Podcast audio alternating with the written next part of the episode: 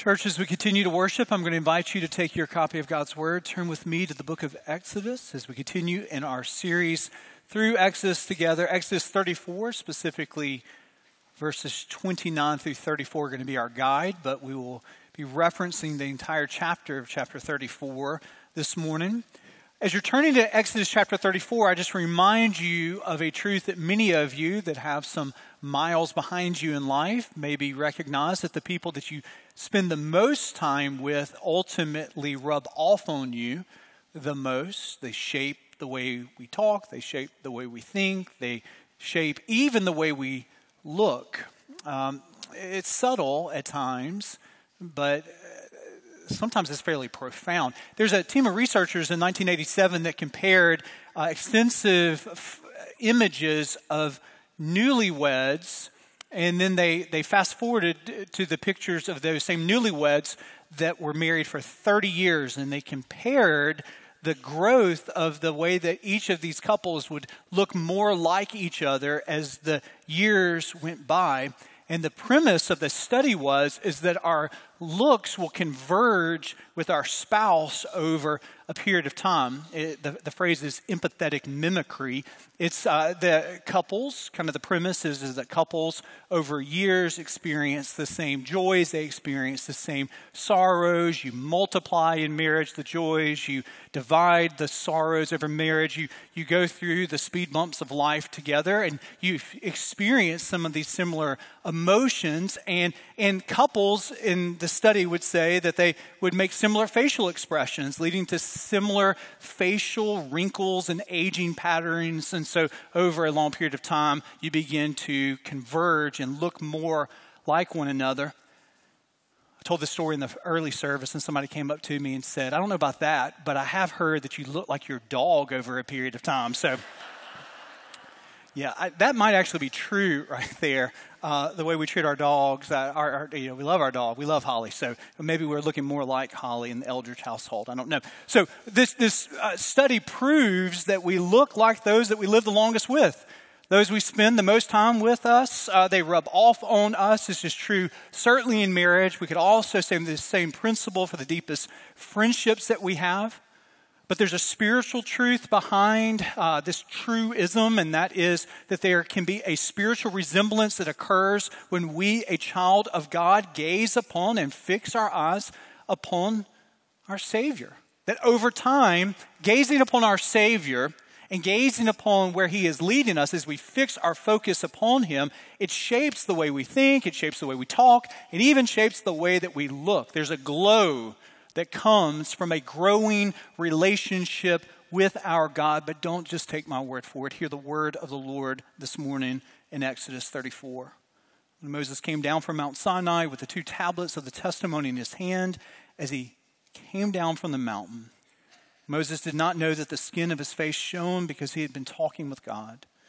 Aaron and all the people of Israel saw Moses in verse 30, and behold, the skin of his face shone, and they were afraid to come near him. But Moses called to him, and Aaron and all the leaders of the congregation returned to him, and Moses talked with them. Afterward, all the people of Israel came near, and he commanded them all that the Lord had spoken with him in Mount Sinai. And when Moses had finished speaking with them, he put a veil over his face. Whenever Moses went in before the Lord to speak with him, he would remove the veil until he came out. And when he came out and told the people of Israel what he was commanded, the people of Israel would see the face of Moses, that the skin of Moses' face was shining. And Moses would put the veil over his face again until he went in to speak with him, him being God. This comes on the heels of Moses going up and down the mountain. We've got four times that he has done this now. So this is uh, Moses coming out of the uh, golden calf fiasco where they have fashioned this idol out of metal and they have uh, worshiped this idol. And so Moses is the mediator. He is standing before a holy God and the people of God. And God is once again showing grace, faithfulness, mercy, steadfastness to the people of God. And he's doing that through his messenger, Moses. There are two things that are emphasized in the early verses of chapter 34. One is God re-establishes a promise to the people, sort of a reminder to Moses and ultimately to the people of God. Hey, listen, I've got you in the wilderness here, but I, I have a destination. I'm going to bring you to the promised land. And he lists in the earlier verses of Exodus chapter 34 all the people that are living in the promised land the Amorites, the Hivites, the Jebusites, the Canaanites, all the ites that have taken up residence. And, and God is saying, I'm going to go before you and I'm going to deliver these people. I'm going to deliver them out. I'm going to bring you into this land here and you're going to be able to occupy this land. So there's a promise that he reiterates and there is the covenant that he reestablishes. Very specifically, though, so what you discover in Exodus chapter 34, starting in verse 13 and then verse 17 and verses 18 through 26, is that God is going to give a condensed cliff notes of already what he's told the people in Exodus chapter 23. So this is a, is, is a, a brief summary that is specific to what the Israelites need to be reminded of God is saying, You have fashioned a golden calf and you have worshiped that golden calf. Let me just remind you of what I've already told you. And if you look in Exodus chapter 34, verses 13 through 16, is God saying, Don't forget, worship only one true God. You see in Exodus chapter 34, verse 17, God is saying, Don't make idols of cast metal. And then verses 18 through 26, you see God showing the Israelites and reminding them once again of what He's already told them. These are the ways that I've called you to properly worship me.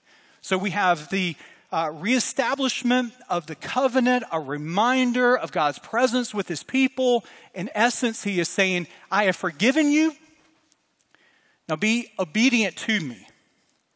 I've shown you my mercy. Now get on with being the people of God. And so there's a call to obedience. And it's just a good reminder for us as Christians that obedience to God always, our obedience to God is always the only appropriate response to who God is and what God has done for us. So Moses is just reminded, and he reminds the people of God this is who God is. This is what he has done for us. This is what he is calling us to do. Moses comes down from the mountain. Aaron sees him from a distance and says, Whoa, that seems different.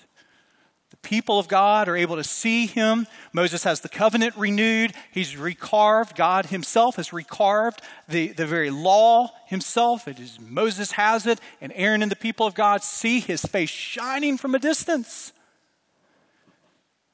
Now, why is this face shining? Well, it was a tangible reminder to the people of God that God had not left them. I mean, they're able to see Moses, their leader, has been in the presence of God, and guess what? It has made a difference. It is very tangible. They're able to see. They're able to see the glory of God in the face of Moses. More than that, they're able to be reminded that that God who, who has met with Moses has not left Moses, which in turn means they've not left us, the Israelites, in the wilderness just to wander alone. So, really, this is kind of a tangible way that as Moses' face shines before the people of God, it, it is a reminder to them of, of who God is and what he has promised for them. And he still has a plan. He's not going to leave them in the wilderness. Principle here that we discover in this illustrative example of how we shine for God in our own life. And it's just a principle that I would state this way being in the presence of God, guess what? Church, it has a transforming effect on the people of God. That when we're in the presence of God, it has a transforming effect on us as the people of God. No one can meet God by faith and not be changed by him.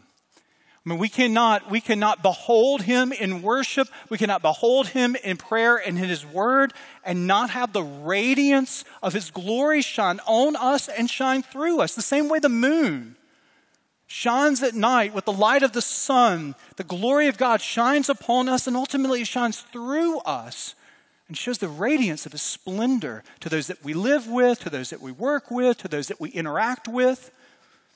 You hear, uh, you know, people going corporate retreats, and sometimes people will spend a good bit of time having a coach help them to be able to articulate a purpose statement for their life. And one way to think of, in, in, the, in the largest terms of who we are as Christians, that we are giving a purpose statement that God has made you, He's made me as followers of Him to reflect His glory. God has made us to display the glory of God by reflecting His beautiful light as we spend time with Him. And when we do this, church, other people take notice. When we spend time in the presence of God, the radiance of the glory of God that shines through you is noticed by people. One of the most famous examples of this is in the Acts of the Apostles, Acts chapter 6. There you got Stephen, who's going to be martyred by the Jewish leaders of the day because they want to silence him. They want to shut him up because he is proclaiming Jesus. They have this trumped up trial, they bring these accusations, and it's there that the very council that will issue the edict to uh, that will ultimately end in, in, in, Stephen's martyrdom, they look upon Stephen and they say this in Acts chapter 6, verse 15. And gazing at him, all who sat in the council saw that his face, do you see that? That his face was like the face of an angel. Now, this has nothing to do with Stephen's skincare regimen at the end of every night. This has nothing to do with his, his angelic complexion this is, this is not what this passage is saying, but illustratively, what this passage is saying is, is here is Stephen before those who, who are persecuting him that will ultimately uh, lead to his death. He is so filled with the Spirit of God because he has spent so much time in the presence of God that even his accusers take notice something is different about this man. We can see it in his face. We can see it in his countenance. And what is true of Stephen is true of your life as a Christian as you stand in his presence.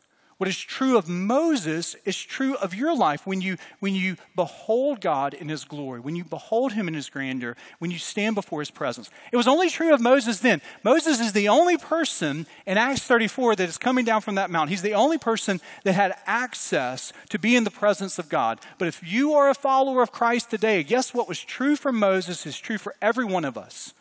John chapter 1 tells us that we behold his glory.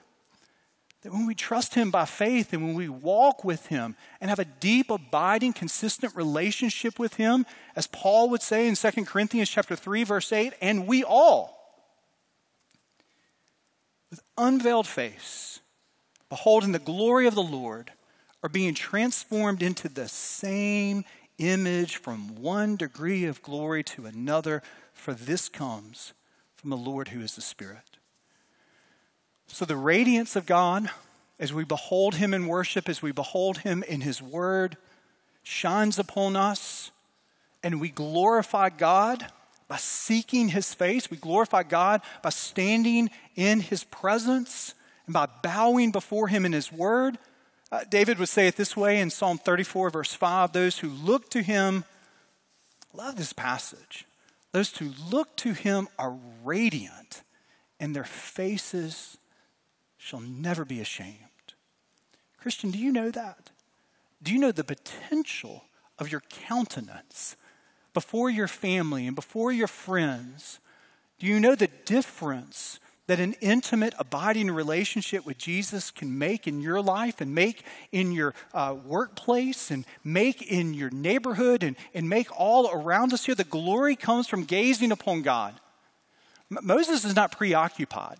Moses is not performing. He, he doesn't even, he is not even self conscious of this happening to him. It takes Aaron to point it out. It's the people of God. Moses isn't coming down from the mountain saying, Look what happened to me.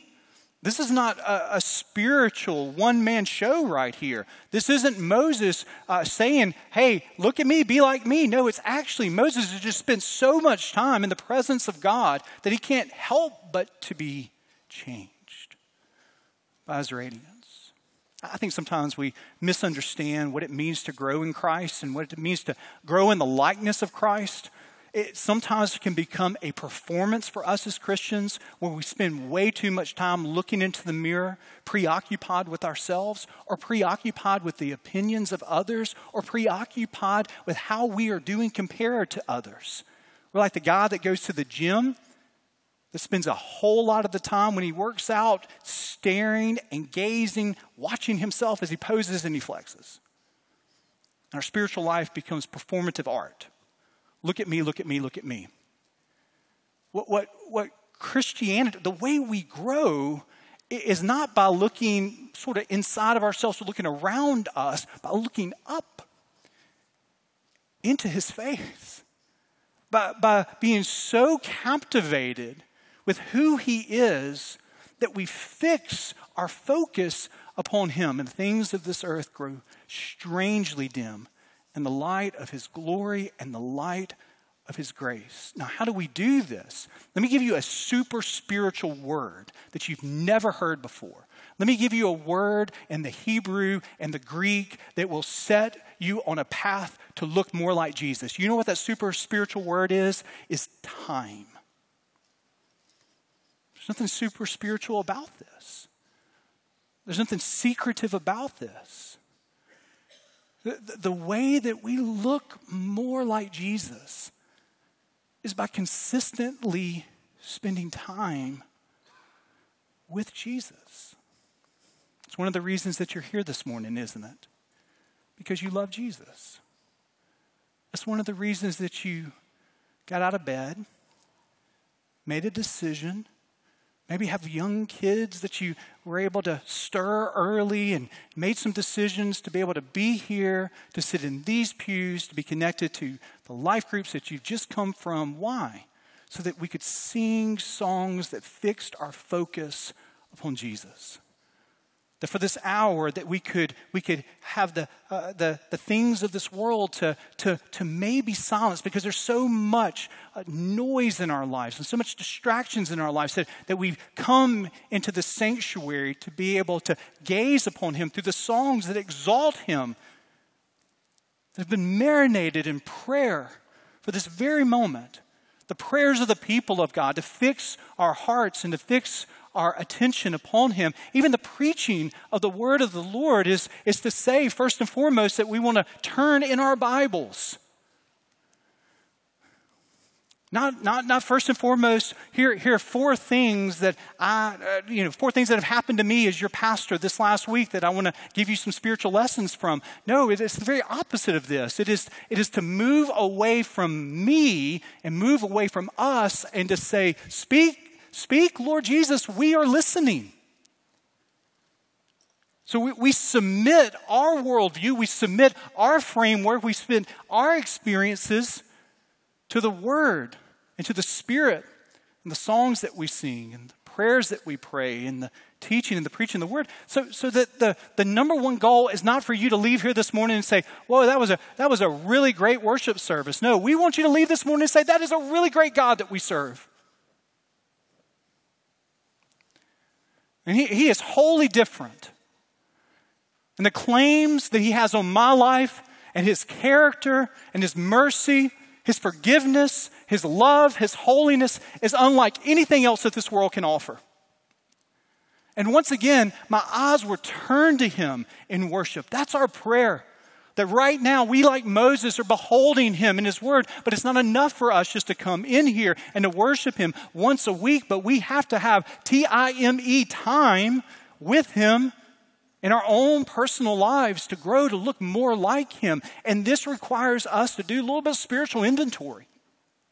What are ways that we're carving time out of our lives to be able to behold Him in His Word, to be able to behold Him in prayer? And this is going to look different. I mean, this will be different for seasons of life in this very sanctuary here. But there's no other way to see it. We have to, we have to frame our life in such a way that our mornings and our evenings, we punctuate our days by listening to Him in His Word, by spending time with Him in prayer. And you can do that in a million different ways, but there's no way around this truth we must spend time with Him.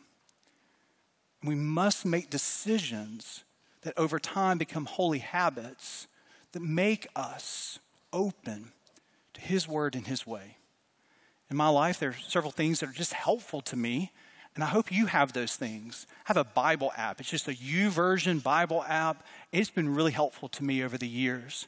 Early in the morning when I'm running, I'm able to listen to the Word of God. This morning I was in 2 Samuel 1, 2 Samuel 2, and just listening to what David is going through, as Saul. I mean, just being before the Lord. I've got this Bible app. It's not a Bible app, excuse me, it's a prayer app. It's just simply called Echo, E C H O. It is just a 21st century prayer journal, is what it is. And maybe for you, it, it, it's not as you walk in the morning or run in the morning. Maybe it's you. you you've got that, that, that special recliner in your house.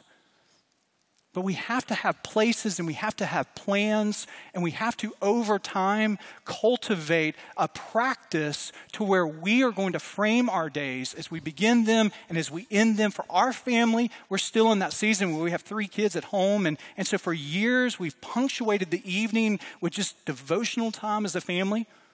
And over the course of these months, we've been walking through this wonderful book by Dane Ortlund that is just a, it is a 21st century Spurgeon. Uh, you remember the mornings and evenings in the Psalms that, that, many of you are familiar with that Spurgeon had. It's been just a devotional classic. It's just a 21st century uh, help for that as we walk through the Psalms. And last night, I think, uh, boys, uh, Danielle, I think we were in Psalm 126 last night. Now, listen, I'm not telling you this for you to go out and buy these resources or for you to perfectly try to emulate that because no, that, that's not the goal. The goal is, is for these types of specific things to, to spur the Holy Spirit to draw out that creative imagination in you and say, hey, what are the holy habits in my own life? What are ways that I'm framing those, those moments in the days that I'm turning my heart, I'm turning my mind back to Him? What are ways that I can grow in gazing upon Him? The older I've gotten, the less I want the radiance of the sun to affect me. I, I, can anybody else relate to this? When I was a teenager, even younger, without kids, going to the beach, I, I wanted to be I wanted to be in the sun. I wanted to have the sun to, to sort of, you know, us to commune together. I'm getting older now. I get the biggest hat that I can possibly buy, and I put that on as I go to the beach. I, I don't want SPF 20, I want SPF 220 when I go to the beach now. I want the umbrellas. I want, I want when the sun looks down on me, I want the sun to have to squint when it sees how much is on me. I don't want to be burned. Can anybody else relate to that? So I, ha- I, have the umbrellas, I have the hats, I have the protection from the radiance of the sun. And in your life and in my life, uh, that can be true for us when it comes to, to the exposure that we have to the sun for a variety of reasons. But the exposure that we have to the Son of God, the exposure that we have to the Son of God, gives us something that's much more vital, vital, vital, vital to us. It gives us the nutrients we need to walk with Him. It gives us the path that we need, that He is leading us and guiding us. And so, my question to you is, is a very simple question. Are, are, you gazing upon God in corporate worship? Well, the answer is yes, you're here this morning, praise God. Are you gazing upon Him regularly in His Word? Are you gazing upon Him regularly in prayer? Are you shining brightly for Jesus? And as you do this, over time, you radiate His love and His compassion and His grace that shines through you and in you. Here's the secret Jesus. Being with Jesus is the secret to becoming like Jesus. Alexander Maclaren, the great Scottish pastor from the 19th century, he said it this way, and I think it's really uh, helpful to hear. It is the gaze of love and trust that molds us. You've been trying, and maybe some of you can relate to this. You've been trying and trying and trying half your lifetime to cure faults, make yourselves better and stronger. Try this other plan.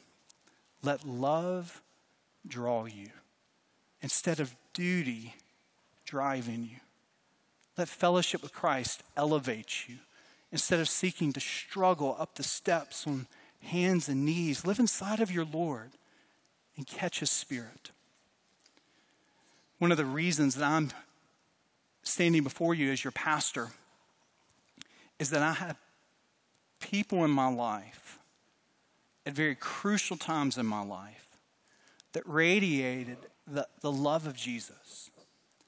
I, had public school teachers and coaches that the first exposure that I had to the gospel wasn't through them asking me if I would die today, would I go to heaven or hell? It wasn't through them inviting me to church.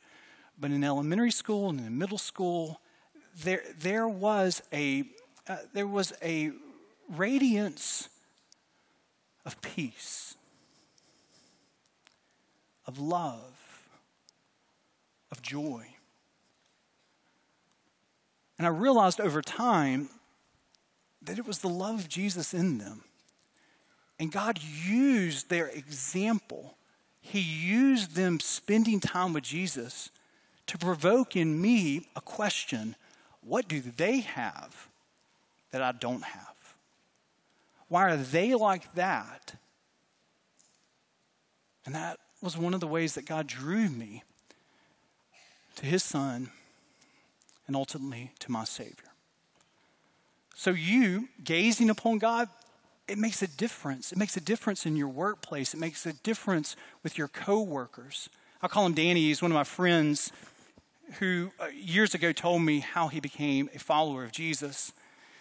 He, from a professional standpoint, had got to the very top of the rung of his professional ladder and he was immensely successful. But in his own words, he was coming to the place where he had gained the world and he was losing his soul and he was losing his marriage. His marriage was on the rocks. It seemed as if everything around him was frustrating. There was just a bitterness that walked with him into the workplace, but he had a partner who he had worked with for years, who he saw in his partner peace and he saw in his partner joy. He saw in his partner love. He saw in his partner something that he did not have. One day they were on a business trip and they were traveling hours away to meet with a prospective client. And it was in that moment he just sort of broke down. My friend Danny's, he was talking to his coworker and his fellow partner in the business, and he said, he said, What is it that you have that I do not have?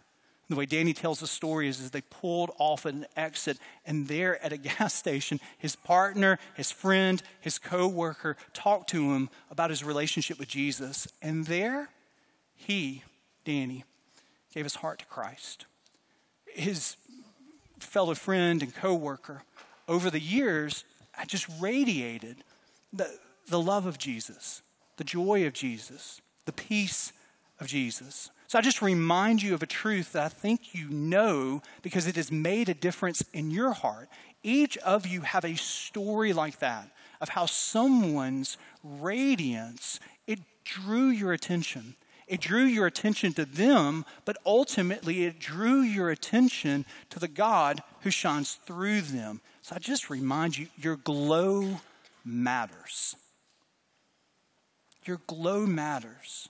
It matters because it glorifies God, but it matters also because it points people like a 13 year old David Eldridge to the source of the glow.